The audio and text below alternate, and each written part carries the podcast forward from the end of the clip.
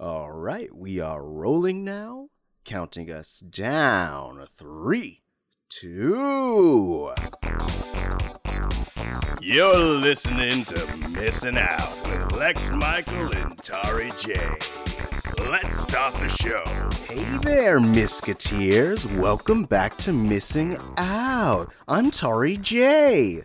I am Lex Michael. And if this is your first time listening, what we do here is we introduce each other to different media, whether it be movies, music, television, spoken word, books, experiences, things that have built us up as people, and we hope that in sharing it, it builds you up. We are the retrospective that is introspective.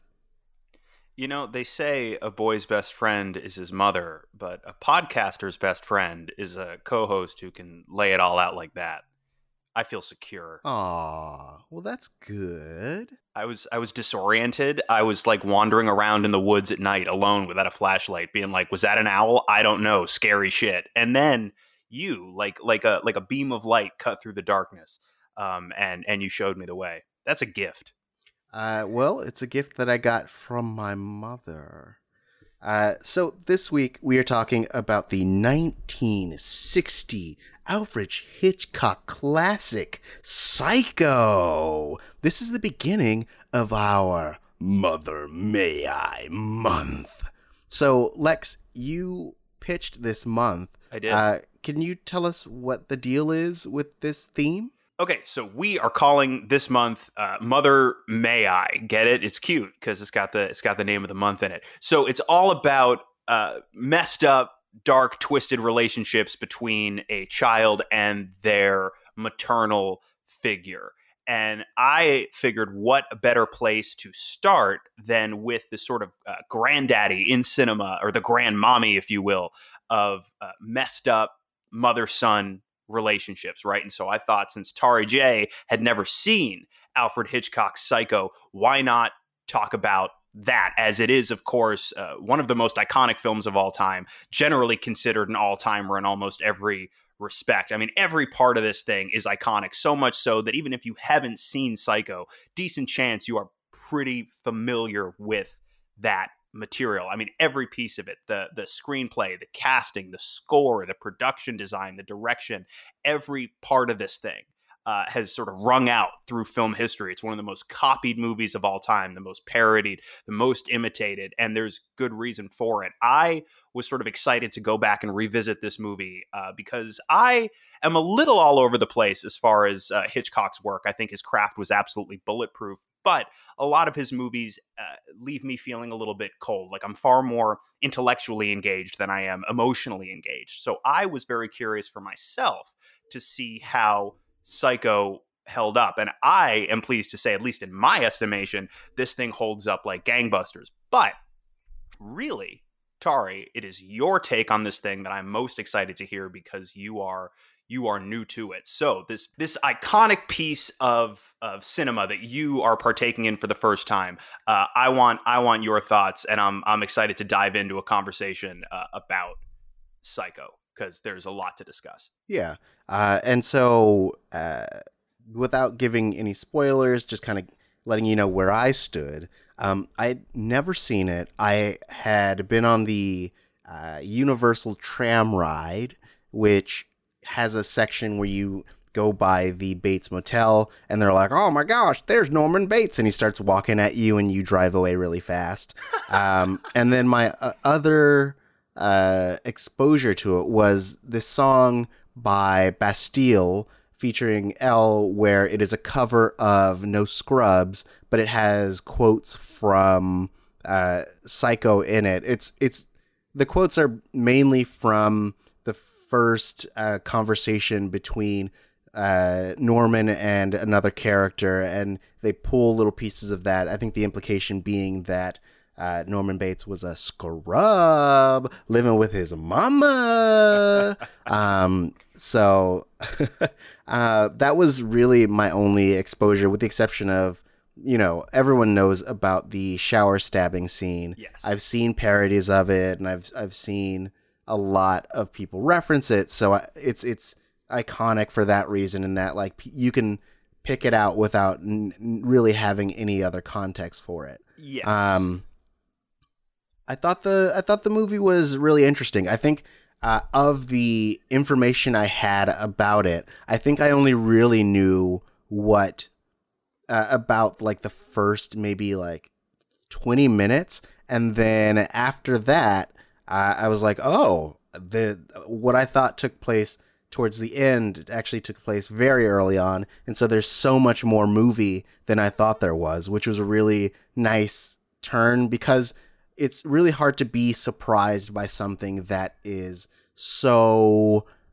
like culturally iconic Right. that like all of the reveals are there and you already know what's going to happen and I, I knew what the big twist was going to be It's sort of but hard seeing not it to, play yeah. out right uh, see, and so seeing it play out um, was a really interesting It, it's almost like I was able to have a second viewing on my first viewing, in that like I could see what the misdirects were. I could see how they were planting the seeds and all that stuff. So that was really interesting. Yeah, um, and it's it's so exciting when you're able to go into a movie like this that is super well known that a ton of people have seen, but removed enough from it so that you can sort of go in and be surprised by the the execution of the twists and the turns. Uh, Hitchcock famously, uh, when this movie was playing in theaters, instituted a policy, and at first theater owners sort of balked at this. Uh, instituted a policy uh, through which no one would be seated after the film began because if they came in late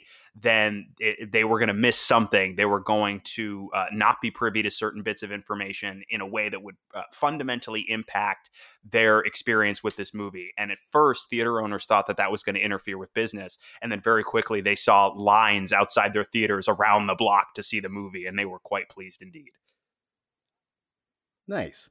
Um, and I I totally get that. Like it feels like for the time that it was created, like something very new. Um, there, I also can imagine that people, uh, from what I understand, the the shower stabbing scene was something never before seen, and it was very risque for the time. Um, and I totally imagine people kind of going home and being like, "Bro, you gotta see this Psycho movie. Like, there's some crazy stuff in there. It's so uneasy, and uh, you know, the the Norman Bates character is so menacing and all that stuff. So, like, I totally get this building buzz, um, and I get why it became such a memorable film in the in the history of all film. Yeah, and I mean, you talk about certain things that audiences weren't used to seeing on screen. I mean, there's a couple we can touch on without spoiling anything because we're talking about, you know, like in the first scene, um, you see uh, um Marion Crane and Sam Loomis together in bed. I mean, the fact that a couple is being depicted in bed together, an unmarried couple, was very sort of risque and taboo at the time. And then, even more than that, the fact that you see uh, Janet Leigh essentially in her in her bra and her slip, you know, was very risque for the time. The big one, though, the big sort of amusing one, is that this movie has the high distinction of being the first to feature a toilet on screen and a toilet flushing uh, at that. That is something that had never actually at that point been shown in a movie. Uh, so that's pretty wild. I think, and then of course ushered in a golden age of toilets on screen, uh, an age that lasts uh, up until our present era. So we have uh, we have Psych Right. thank for our, our depictions of waste receptacles uh, uh, in motion pictures. Totally.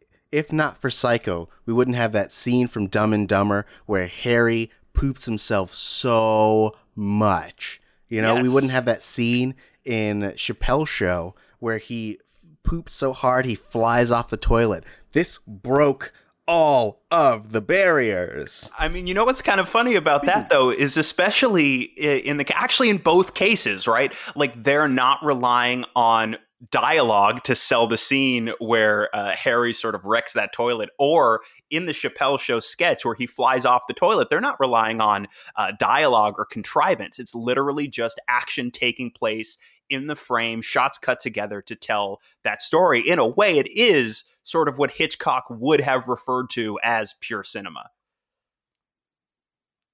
Interesting.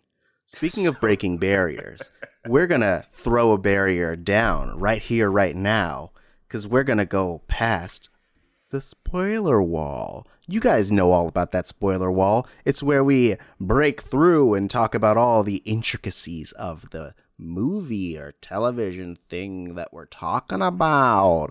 Uh, so if you have not seen Psycho and you're like, oh boy, I want to go in so fresh, these guys are talking it up so good. Um, then this is this is your chance to jump away. Uh, and so while you're doing so, if you're going to be hanging out with us for a little bit, why don't you go on to iTunes? I know it's been a while. Guys, there's a lot going on in the world and it's been a while. Uh, and let us know that you miss us. Let us know things that you want us to talk about where we're stuck at home. If this is the long future and everything is done with, man, leave a leave a message telling us what the world is like at that moment. So uh, do you can do so on iTunes. If you leave us a rating or review, that really helps us. We read five star reviews here on this show, so we will also give you a shout out for shouting at us. Uh, I think I've wasted enough time. What do you think, Lex? Uh, I mean, you know, I'm all about wasting time. That's true. All right. Well, I've given you so many opportunities to click off if you don't want any spoilers. Uh, otherwise, we will be back right after this. All right, we are back. Lex, I think you know what time it is. I think it's time to bust a recap. Uh, so this is if you haven't seen the movie in a long time. Uh, I kind of give a, a quick recap of the events of the movie just to kind of get your brain synapses flowing. This is usually my favorite segment. Is it? It is. I, I like I like hearing things that I'm already familiar with described to me. um, I mean, I'll do it with as much flair as I can. Um, but yeah, so Psycho it basically we have this woman named Marion and she's hanging out with her beau Sam who's not ready for commitment. He lives in a in a in a back room and he's been married before and she's like yo quit coming to town just to get my titties. And he's like look i'm poor and i just want to touch your titties when i'm in town and i don't want a full commitment. You know what i'm saying? I'm tired of being married. I'd been there done that. And she's like well these titties ain't for no no uh, traveler. These ain't traveler titties, so uh, we should get married. And he's like, too sorry, too poor, gonna gonna leave now. And so she's like, you know what? If his problem is money, then I'm gonna give all the money. And this sleazy, sleazy dude, he's gonna he's gonna give it to us. So we uh, at her real estate company, this guy comes in and he's like, "Look at all this cash. I'm gonna buy a uh, thing for my. I'm gonna buy a house for my daughter who's only 18 and she's getting married. Unlike you, you old bitch." And Marion's like, "Okay, I feel justified in stealing his money." And so she uh, is supposed to go to the bank with his $40,000 and she's like, nah, bruh, I'm gonna go to my boyfriend and we're gonna fucking disappear. And so she leaves. She tries to drive all the way up to his town. On the way, um, she falls asleep and gets harassed by a police officer. And then she's like, oh, damn, this shit's too hot. And so she fucking just like switches out her car all uh, suspiciously and then gets tired. Well, I guess technically, it gets so rainy that she has to stop at a hotel and she ends up going to the wrong hotel. She goes to Bates Hotel and Norman Bates is like, yo, you want to do some sex? Uh, but he doesn't say the words. He like kind of implies it with his like, I don't know, thoughts. And she's like, I'm tired. And he's like, well, fuck you too. And he murders her. Or I guess his mom murders her.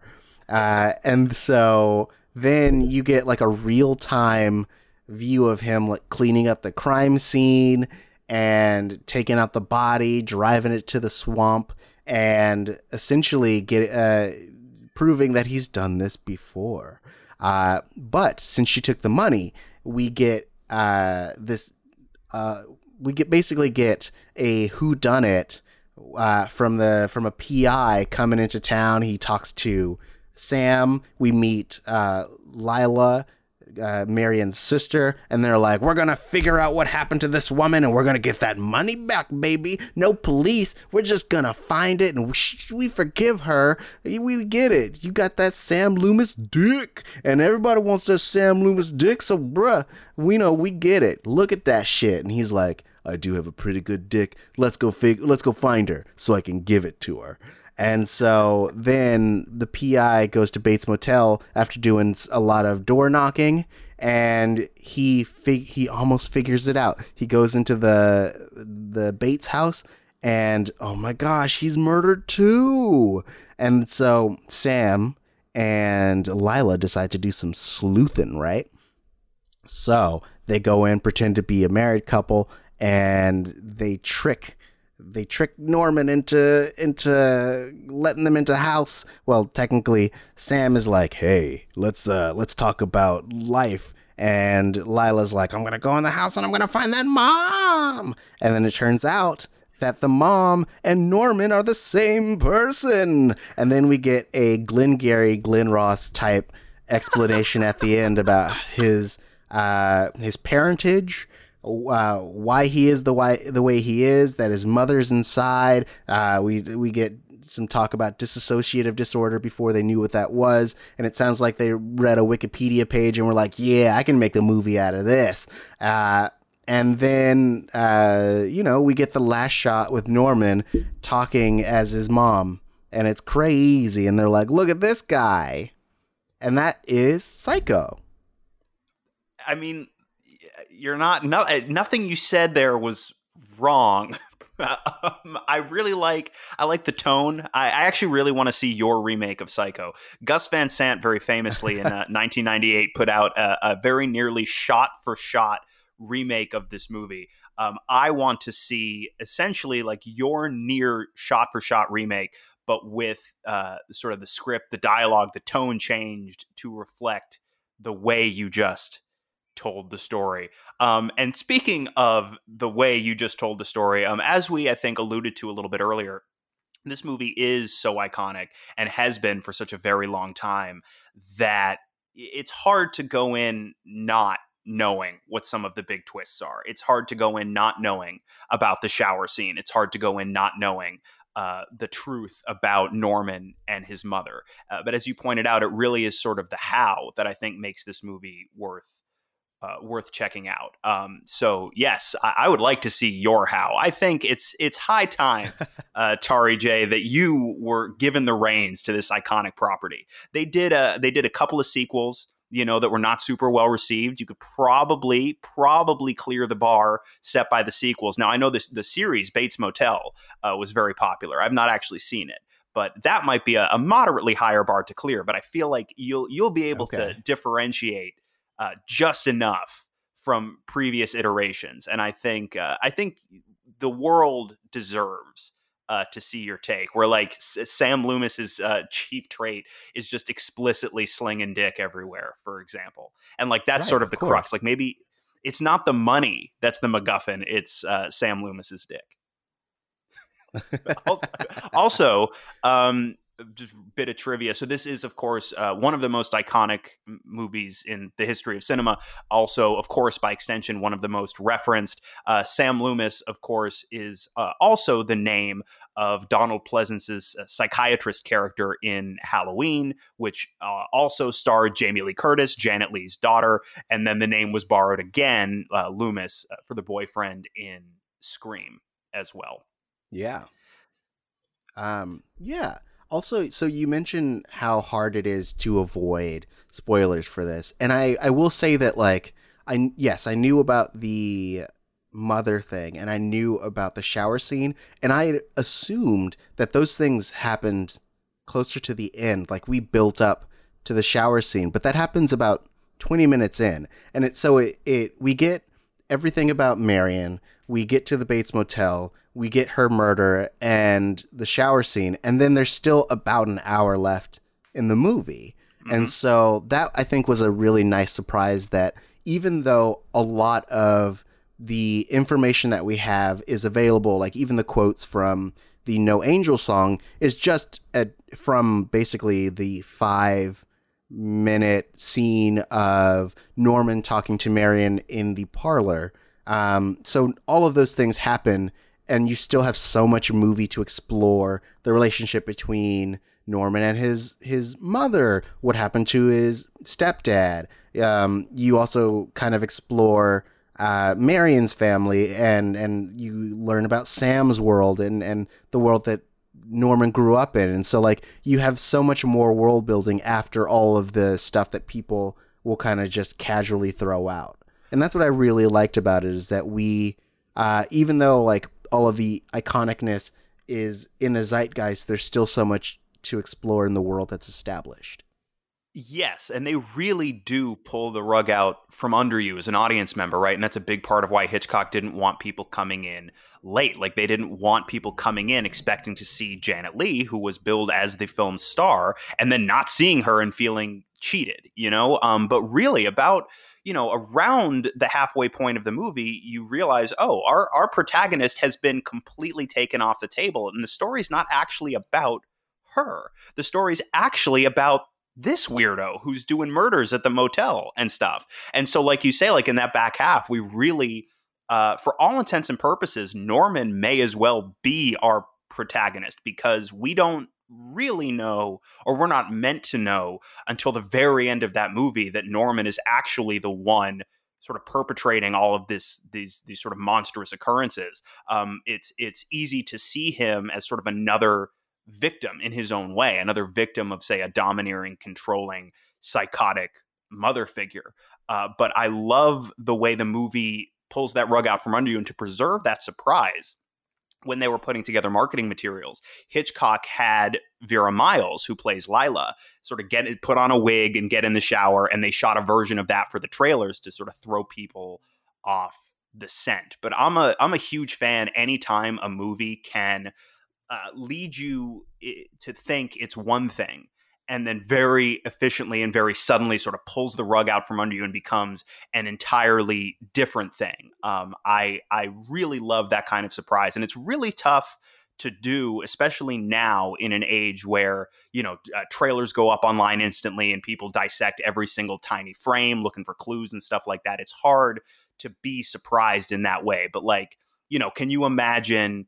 Uh, if you had seen Terminator 2 in a theater without seeing the marketing and you didn't know that Arnold was now like the good Terminator, he was the hero and the protector until the right. moment where he pulls out the shotgun and shoots the the T1000. You know what I mean? Like like moments like that are so rare and I love that they went out of their way to make sure that that was the experience the audience had because that's it, it it's not super common even today, you know, and would presumably be far less so back then. So I, I love the way that that they were able to strike that that balance and you don't I, I will only speak for myself, you don't feel cheated by it at all because it's also really easy to sort of trip and stumble into a version of that that feels very clunky, very uh, cheap you know, and I, I feel like, and, and it makes, you know, Hitchcock was a master of the form, so it's not all that surprising.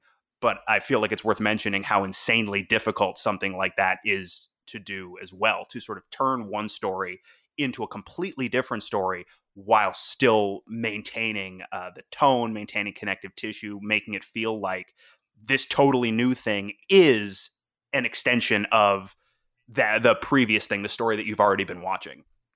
Um, yeah. So yeah, I feel like that's sort of masterfully handled, and it's it's a lot easier to get on board with that transition than it might be otherwise because uh, Anthony Perkins as Norman Bates gives, uh, in my opinion, one of the all time great performances in in horror in in thrillers. You know, and and he's so. Uh, so he's sort of captivating to watch, you know what I mean? And he is so, I, I think, truly sympathetic right up until the moment where you find out, oh no, he's he's actually uh, psychotic and a murderer, and so on and so forth. Um, yeah, so, I'd like, agree. I, like, uh, I, I referenced the conversation with him and Marion, and like he's really painting this picture. Like when you first meet him, he seems nice and personable, and then you kind of get to know more information about him, about how like his mom is uh, an invalid. Like you you meet quote unquote his mom verbally as she's like berating him and then you really get a sense of the the how almost poetic this character is and even though he seems like simple and and just kind of like naive he also has this sense about him where there's something else really dark going on beneath the surface and he jumps so seamlessly between uh, almost happy-go-lucky to immensely sinister. Like there's the moment when he's laughing and she ta- she suggests putting his mom into a home and he kind of loses that demeanor and and essentially almost goes into his head talking about his disdain for how people view old, like the elderly and and how people keep suggesting in a well-meaning way that he just lock her up uh, but while also kind of hinting that he's also been in a facility like that. Well, and so it's it's worth pointing out too, like when they in the last section of this movie that you referenced in your uh, in your recap, uh, which by the way, I do think this is for all intents and purposes, I think this movie is essentially a perfect version of itself, arguably until that that final scene where you get this uh, sort of very stagey bit of business with the psychiatrist who walks you through in very explicit detail, like arguably needlessly explicit detail, what Norman's psychological state actually is. And the way he describes it is that uh, Norman is never all Norman, but sometimes he's all mother. So even when he's got the Norman face on, like, you know, in the sort of exchange that you are describing, it's really sort of mother speaking through him you know and so there's an interesting question there about you know because of norman's psychological state uh, his sort of uh, his absence if you will from his own mind and body there is i suppose some argument about how responsible norman himself actually is um, and so i really like you know in that scene with the psychiatrist you get uh, wonderful little gems like uh, so did he kill my sister and the psychiatrist is like yes and no. And then launches into like more of a, an explanation you know? Um, but but also really fascinating that norman has so internalized the personality of his mother has so created this this second uh, personality that both lives within him and also for much of the time has both hands on the wheel. I like that the mother personality like the way he's internalized their relationship um, is such that at the end, the mother basically just lets Norman take the fall for her. But like, you know, the version of her that exists in his head is sort of letting the rest of him take the fall for her, which of course, because it's all in his head, is his projection, I guess, of sort of how his mother would approach this situation. And in his estimation, it is to throw him under the bus completely, which psychologically tracks with what we learn about like the secret origin of Norman Bates, which is essentially like his right. father. Uh, his father died many many years ago, but then his mother sort of falls in love with this other guy and he feels like he's been thrown over he's been betrayed and so he kills them both and then digs up his mother's body and puts like a wig and a dress on the skeleton and stuff and talks to it um, and you know who amongst us uh, can't can't relate to that. Who amongst us wouldn't go to such lengths for for our parents, uh, dig them up and put a wig on them and talk to them and stuff? Hmm. Maybe I've been sunning wrong. He's very dutiful. You can I mean, you can't argue that he's. I mean, look, yes, there's the fact that he murdered her that you do have to take into consideration. You know what I mean? Like, yes, context uh-huh. is a thing, but in a right. world where he's already murdered her and he can't take it back, uh, he's at the very least being a very dutiful son after the fact. Okay, I will. I will give you that. Um, so you were talking about his kind of dual personality and this idea of uh, him crafting those things in his mind, and I really like that we're almost primed for that idea early on when uh, Marion is driving along the road and she's almost imagining how people are responding to the things that she's done like we never really get any confirmation that those that's actually what the people are saying. We're we're led to believe that it is essentially her imagining how people feel about the way that she stole the money. Um, and I think that that really kind of uh, allows us to fill in the gaps of like if she, or quote unquote normal person, can uh, stretch her mind that far, then it stands to reason that someone who has been through some form of uh, big traumatic event could stretch that even further and go on to project that uh, that personality or that I those ideas into uh, this external thing, which is his mother's body. Um, I feel like that's right. a really good way that like Joseph Stefano and, and Alfred Hitchcock went about conveying that idea.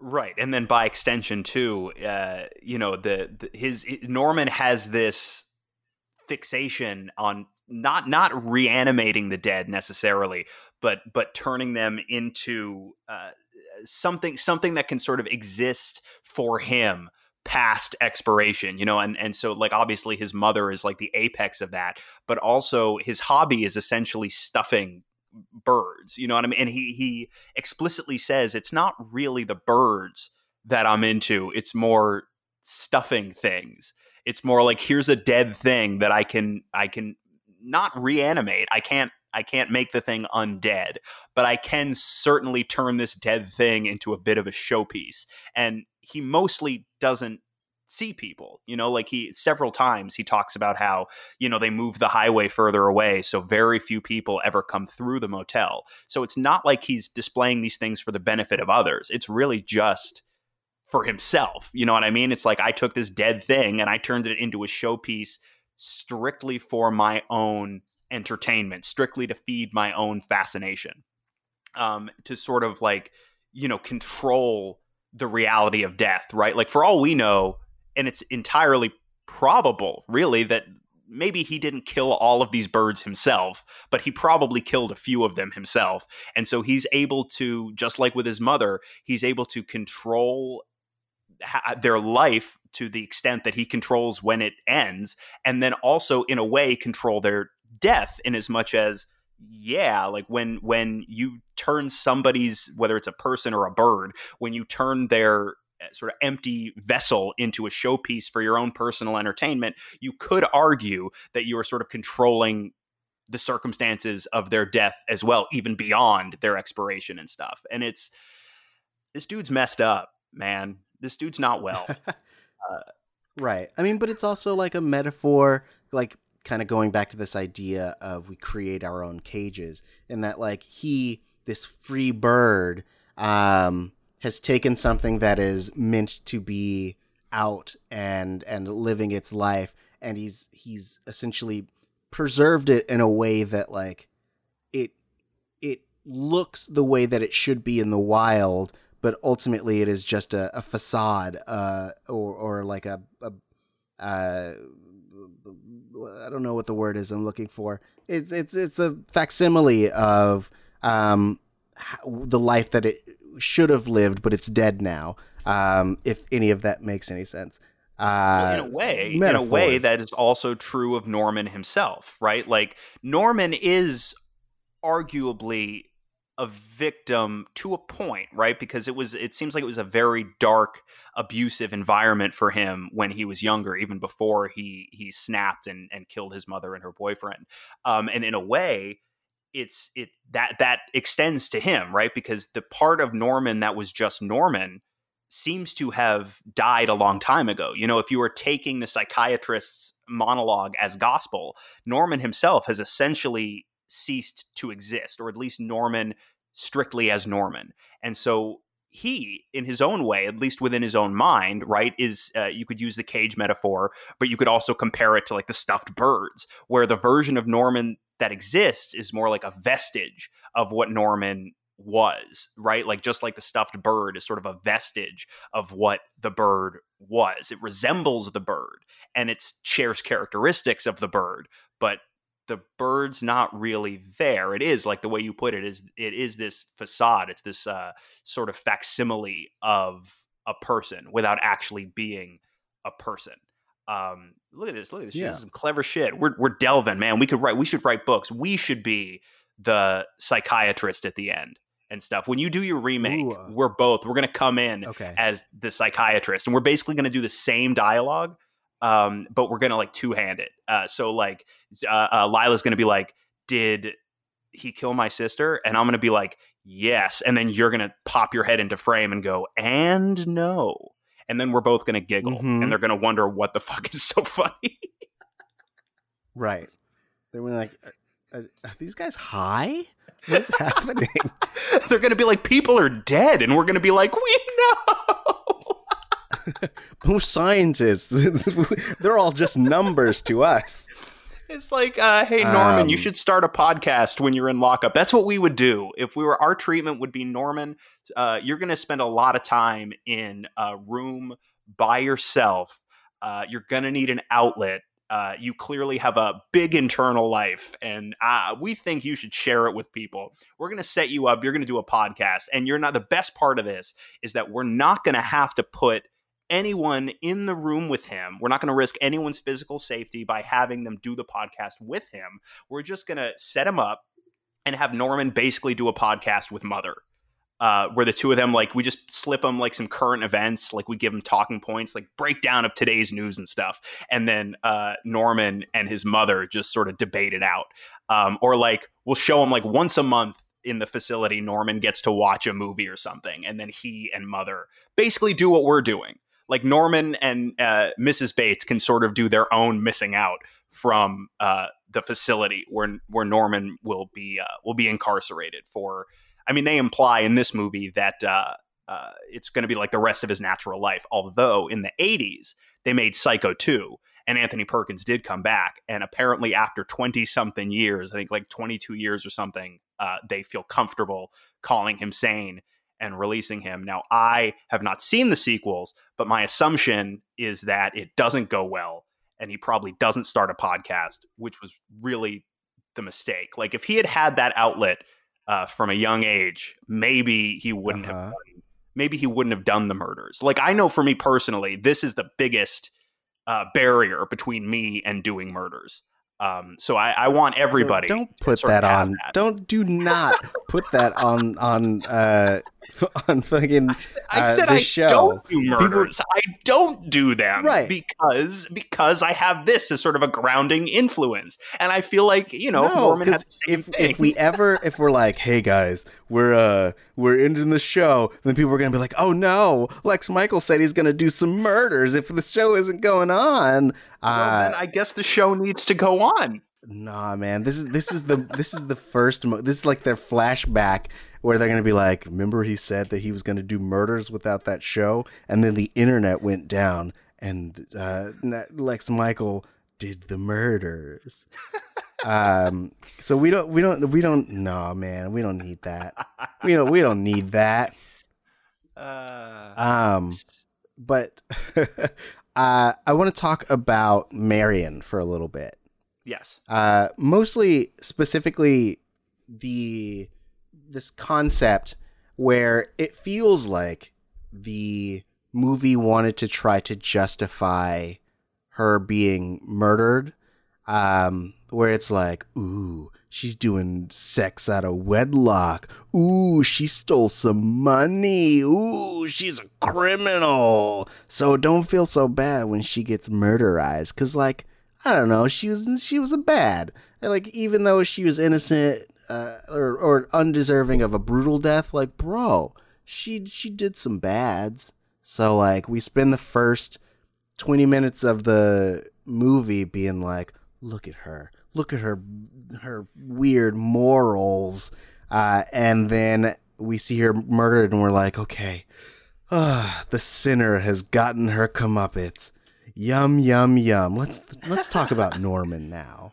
Um, and I feel weird about it. I no, I will say though, she she does make the decision before she's murdered to go back and give the money back and sort of face whatever consequences await her. But then, yes, it's like it's like the morality, the god of this universe, essentially saying, uh, "Yeah, uh, too late. Bye." Yeah. It's like you could never go back. Just like uh, just like the Bible says, you can never be forgiven. Once you do a sin, you're forever damned and it's over forever. Don't Oh, even yeah. try. Never go back. Jack Class- Reacher 2. Hell yeah. You're gonna be reaching for redemption, but you'll never get it. You're gonna be That's like, like- Constantine in the Constantine movie, starring Keanu Reeves. no, that's my that's my like you know in Luke Cage where he's like you know uh, uh, always forward. That's my always forward. It's never go back. Jack Reacher two. Um, it's a good one. I like it. Also, no, to something else that is not it's not subtle, but again, it it uh, was relatively unique and uncommon for the time. Uh, of course, we we do see a couple of times uh, Janet Leigh in her in her bra and in her slip, which again very risque uh, for the era. But early in the movie, even though she is uh, transgressing in a sense, right? Like she's she's uh, uh, sharing a bed with a man that she's not in a relationship with, she is still relatively innocent, and so her sort of lingerie is white, whereas later at the motel.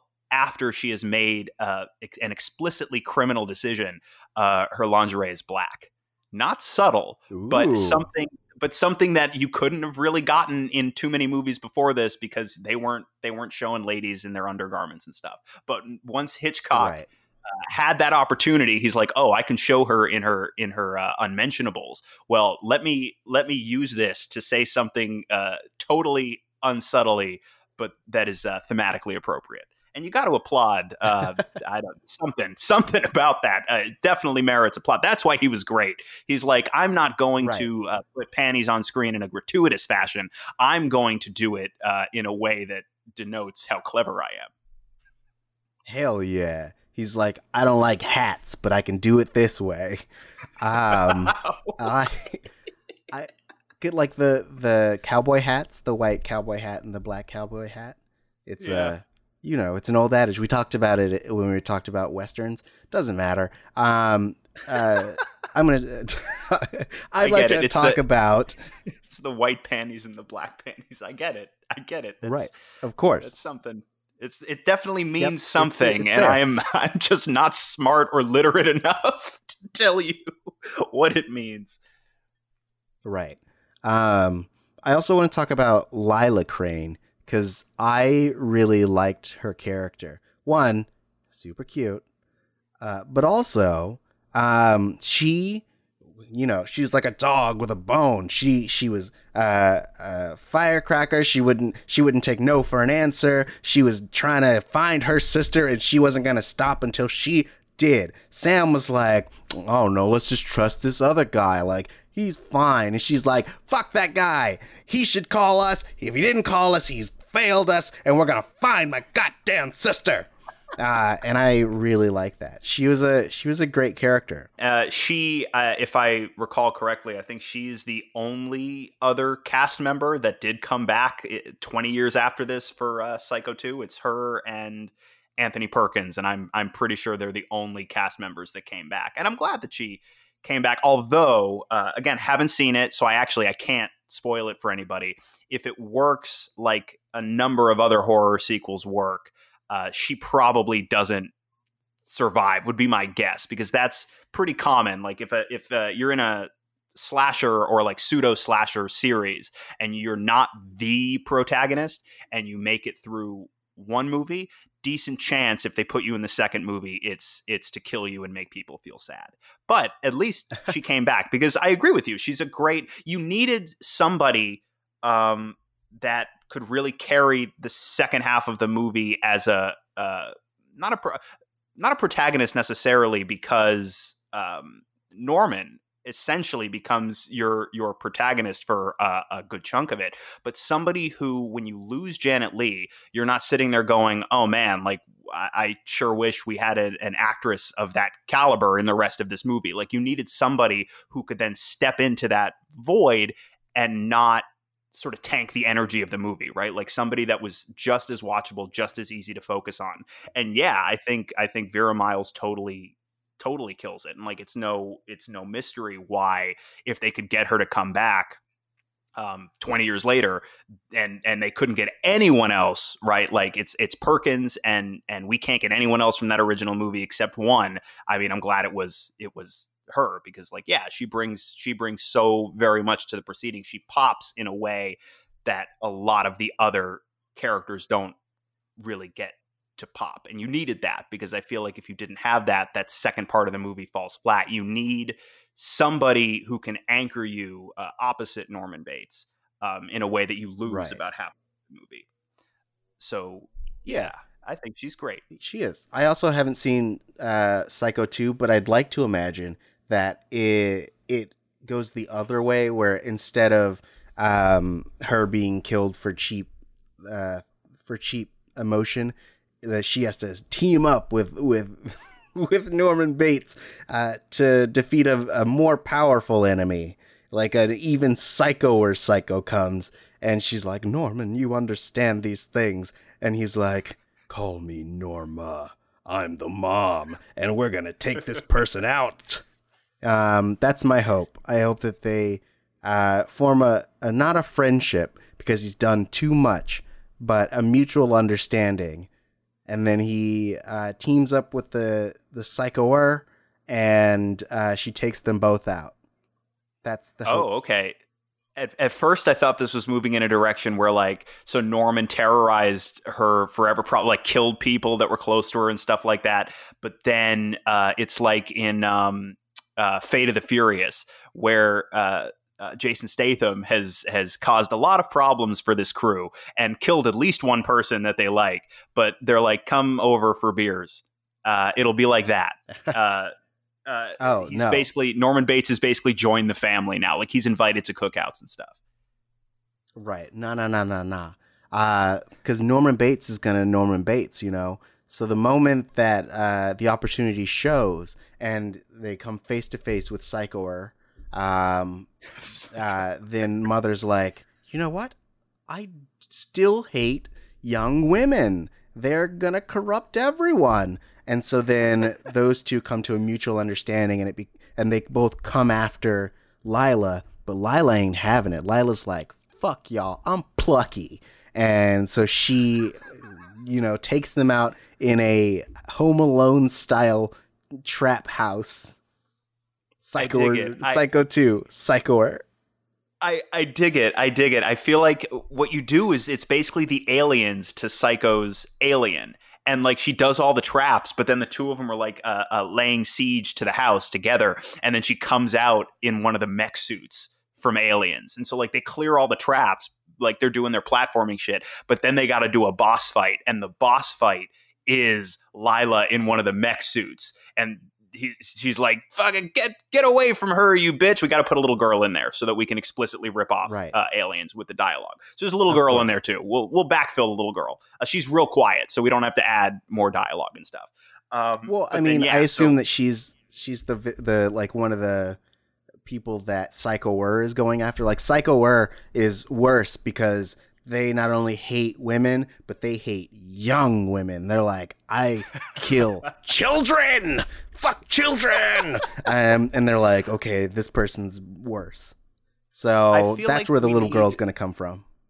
Got it. I feel like we need for this part, we need a really big star that we can get to play against type. We need to get like, you know what we need? We need to get Dwayne Johnson on board to play Psychoer you know what I mean? Like it's a big departure okay. from his usual fare. Like normally he's super charismatic leading man. He's the guy that everybody uh, roots for. You want to see him win because he's so dang likable. Uh, there's a chance because he's been attached to play Black Adam in the DC Comics movie forever. Black Adam's a villain, but my guess is because it's Dwayne Johnson, they're going to find a way to make him a sort of like tragic villain or like an anti-hero. So what I want is is Dwayne Johnson in a completely irredeemable, unlikable uh, I murder small children performance. And like he wouldn't even need a knife. Like Norman is kind of a thin, wiry guy, but like Dwayne Johnson, I mean, like you've seen him, he's he's huge. He's a big jacked dude. So he could basically kill people by like grabbing them by the face and like smushing their head against the wall. Oh, I also want this movie right. to be gratuitously violent. Like Psycho, of course, was 1960. And the violence in Psycho, like the shower scene in particular, you feel like you're really watching a body get stabbed, but it's all sound. Like they used uh, the sound of a melon being stabbed, and also just the way it's edited. Every edit feels like a cut of the knife, um, and I think it's very artfully done. You feel like you're seeing a lot more than you're seeing. I want this yeah. movie to be unnecessarily over the top, gratuitous, like geysers of blood everywhere. Um, I want it to be like uh, I don't know if you've seen the Silent Hill movie. It goes super hard. There's a scene towards the end of the movie where Pyramid Head just straight rips somebody's skin off, like all of their skin in one motion and throws it against a, a doorway. It's bonkers. And I basically want that for two hours. Um, and then at one point, like somebody's like, uh, did, did Dwayne Johnson just rip somebody's skin off with his hands and smush their head against the wall? And the psychiatrist will be like, yes, and no. And then he'll pop out with no further explanation. But everybody will be like, oh my God, it, he, this character was in the first movie. This is so exciting. Continuity, hashtag it's all connected. And we'll make so right, much money. Right, right, and it won't matter that everyone will hate it and everyone will be upset. It, it just won't matter. Uh, it will make so much money. And and we'll make it's these be for the rest. So well life. written. Uh, it's going to be so well written that people will be like, I don't even know how I lived without this thing.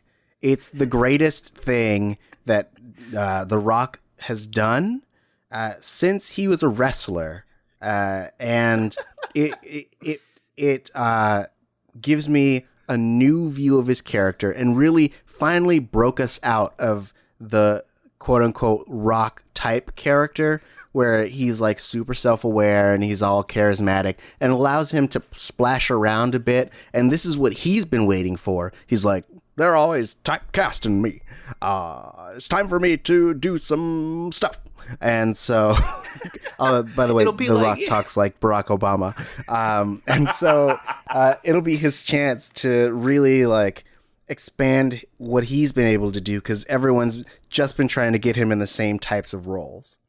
Right. It'll be like uh, in uh, Once Upon a Time in the West when Henry Fonda, who was known for playing the good guy parts, played a villain, like a really cruel, sadistic villain. It'll be like that for Dwayne Johnson, except gratuitously, unnecessarily, uncomfortably violent. Like the novel, uh, uh the the novel that Psycho is based on by uh, Robert Bloch is more violent than the movie is. You know, it's um because you couldn't depict some of the things that are in the novel on screen at the time. Like uh, Marion, who I think is called Mary in the novel, is not stabbed to death in the shower. She's literally beheaded uh, in the shower, which of course does not make it into the finished product. So we have to make up for the oversight of uh, Alfred Hitchcock on on the original movie by tripling, quadrupling down on gratuitous violence in this. You know, like a master of suspense says you fucking coward says i. Uh, he if he really wanted to wow me he would have cut her head clean off. And so we are going to, to succeed where hitchcock very clearly failed abject failure. You know what? I've changed my mind about this movie. It sucks now. We need to redeem this movie by making an ultra ultra violent unpleasant gnarly grisly saw like sequel to this thing um, so how do we reach Dwayne Johnson's people? Because like, there's no way he's not going to jump at this. Like, there's no way this won't enhance his brand and stuff.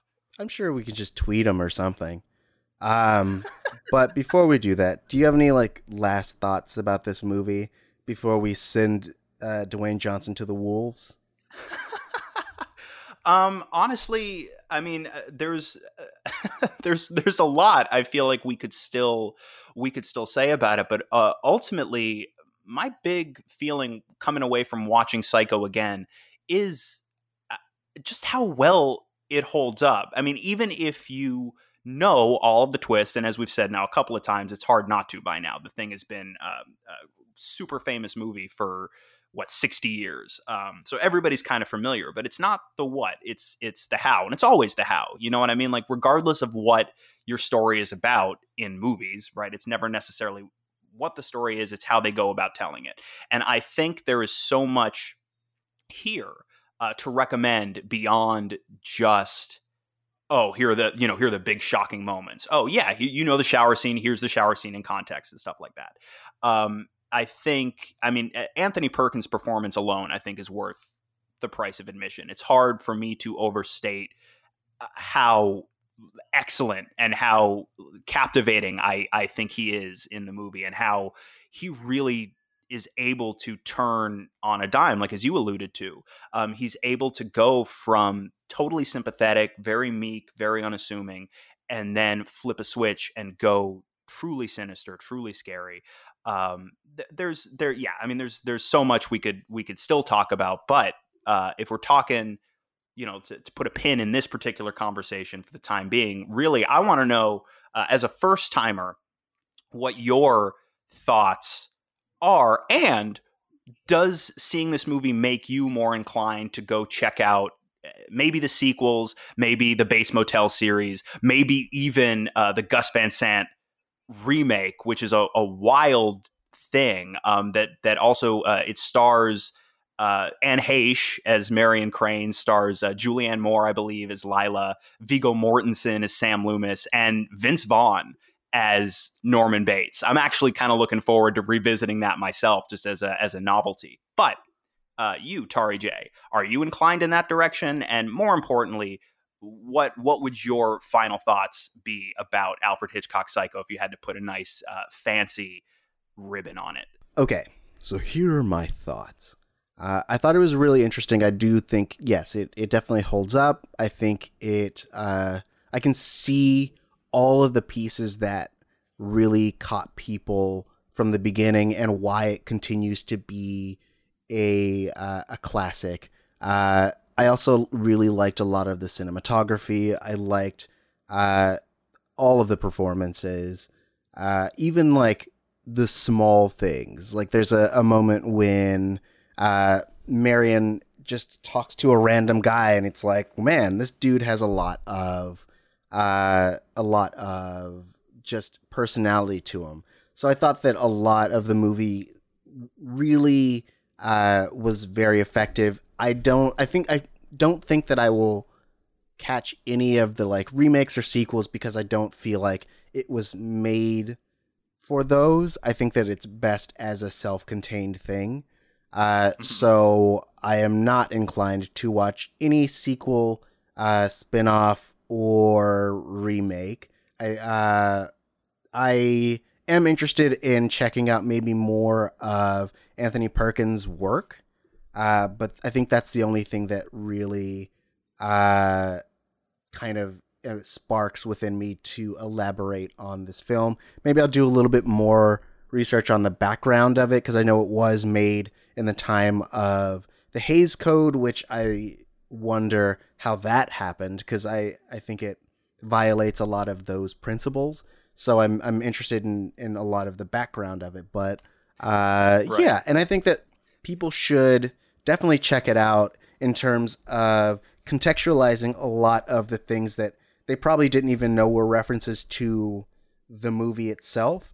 Um, and also just uh, another chance to see classic cinema and and try to uh, contextualize it within the the time frame that it was created, understand why it was so revolutionary, and and kind of just build uh, the uh, language of film into just kind of like the, its historical context. I think it's worth it for that reason alone. Um, but I also I liked it. it uh, I I enjoyed the movie, especially uh, considering that I'm not a classic movie person. Uh, I was unbothered that it was black and white, and I was unbothered that it had old morality senses. Like it's a it's a good movie. So that would be the pin that I would put into it. It's a good movie. Check it out. Yeah, and the, the black and white was a stylistic choice. Um, Hitchcock had been making movies in color for a little bit at that point. Um, but also, yeah, I mean, like you say, like the I, am a big, you know, I am very much a classic movie guy. I love. I mean, I, I just love the form, even as it existed um, in in eras past. But also, I love being able to piece together uh, film history to give everything I watch a little bit of additional context. And and hell, if you aren't necessarily a Hitchcock person, if you're not into older movies, if you don't want to watch anything in black and white, at least, at the very least, come for the first toilet in cinema, right? Like you talk about the era of the production code and stuff. Well, Hitchcock was like, fuck your code, here's a toilet. And that, by the way, that's going to be uh, something that Dwayne Johnson says in the, in the sequel, in Psycho 2, Psycho, where he's going to say, fuck your code, here's a toilet. And then he's going to, he's going to kill somebody with the toilet. Right, of course. uh, it has to be a police officer because they're going to be like, "You're violating this code," and he's going to be like, "Fuck their code," and he's going to both shove their head into the toilet and then crush the toilet with his bare hands. Um, if that doesn't happen, I'm off the project. Um, okay, so if Noted. people want to talk to you about this movie, if people want to talk to you more about um, the, the sequel, if uh, Dwayne Johnson's people are trying to get in contact with you, where can they find you? Uh, yes, uh, especially if you're one of Dwayne Johnson's reps, uh, I can be reached on Twitter and Instagram at the Lex Michael. And you can find me at Tari J, T A R I J A Y, but that's only if you are Dwayne Johnson's people or you want to talk to me about this movie. Those are the only contexts in which you should reach out to me on Twitter or if you just want to be my friend. Um, but most importantly, you can find this podcast at Missing Outcast. That's M I S S I N G O U T C A S T. And you can catch more of Mother May I. This month's theme. Next week, we're going to be talking about Scream 2. Um, and that will become clear why when we talk about it. Uh, and we hope that you guys are taking care of yourselves. We hope that you're staying sane. We hope that we can help in doing so. Uh, pil- please feel free to reach out to us. Um, if you just want to chat about dumb shit, uh, we're available on the social medias. Let us know. Um, and yeah, I think that's it. Uh, until next week, this has been the retrospective that's introspective. And now you have a new perspective. fuck your code. Here's a toilet. I'm making shirts. I'm making sure you're gonna wear one, Tari. You're gonna wear a okay. fuck your code. Here's a toilet shirt. I like shirts and toilets.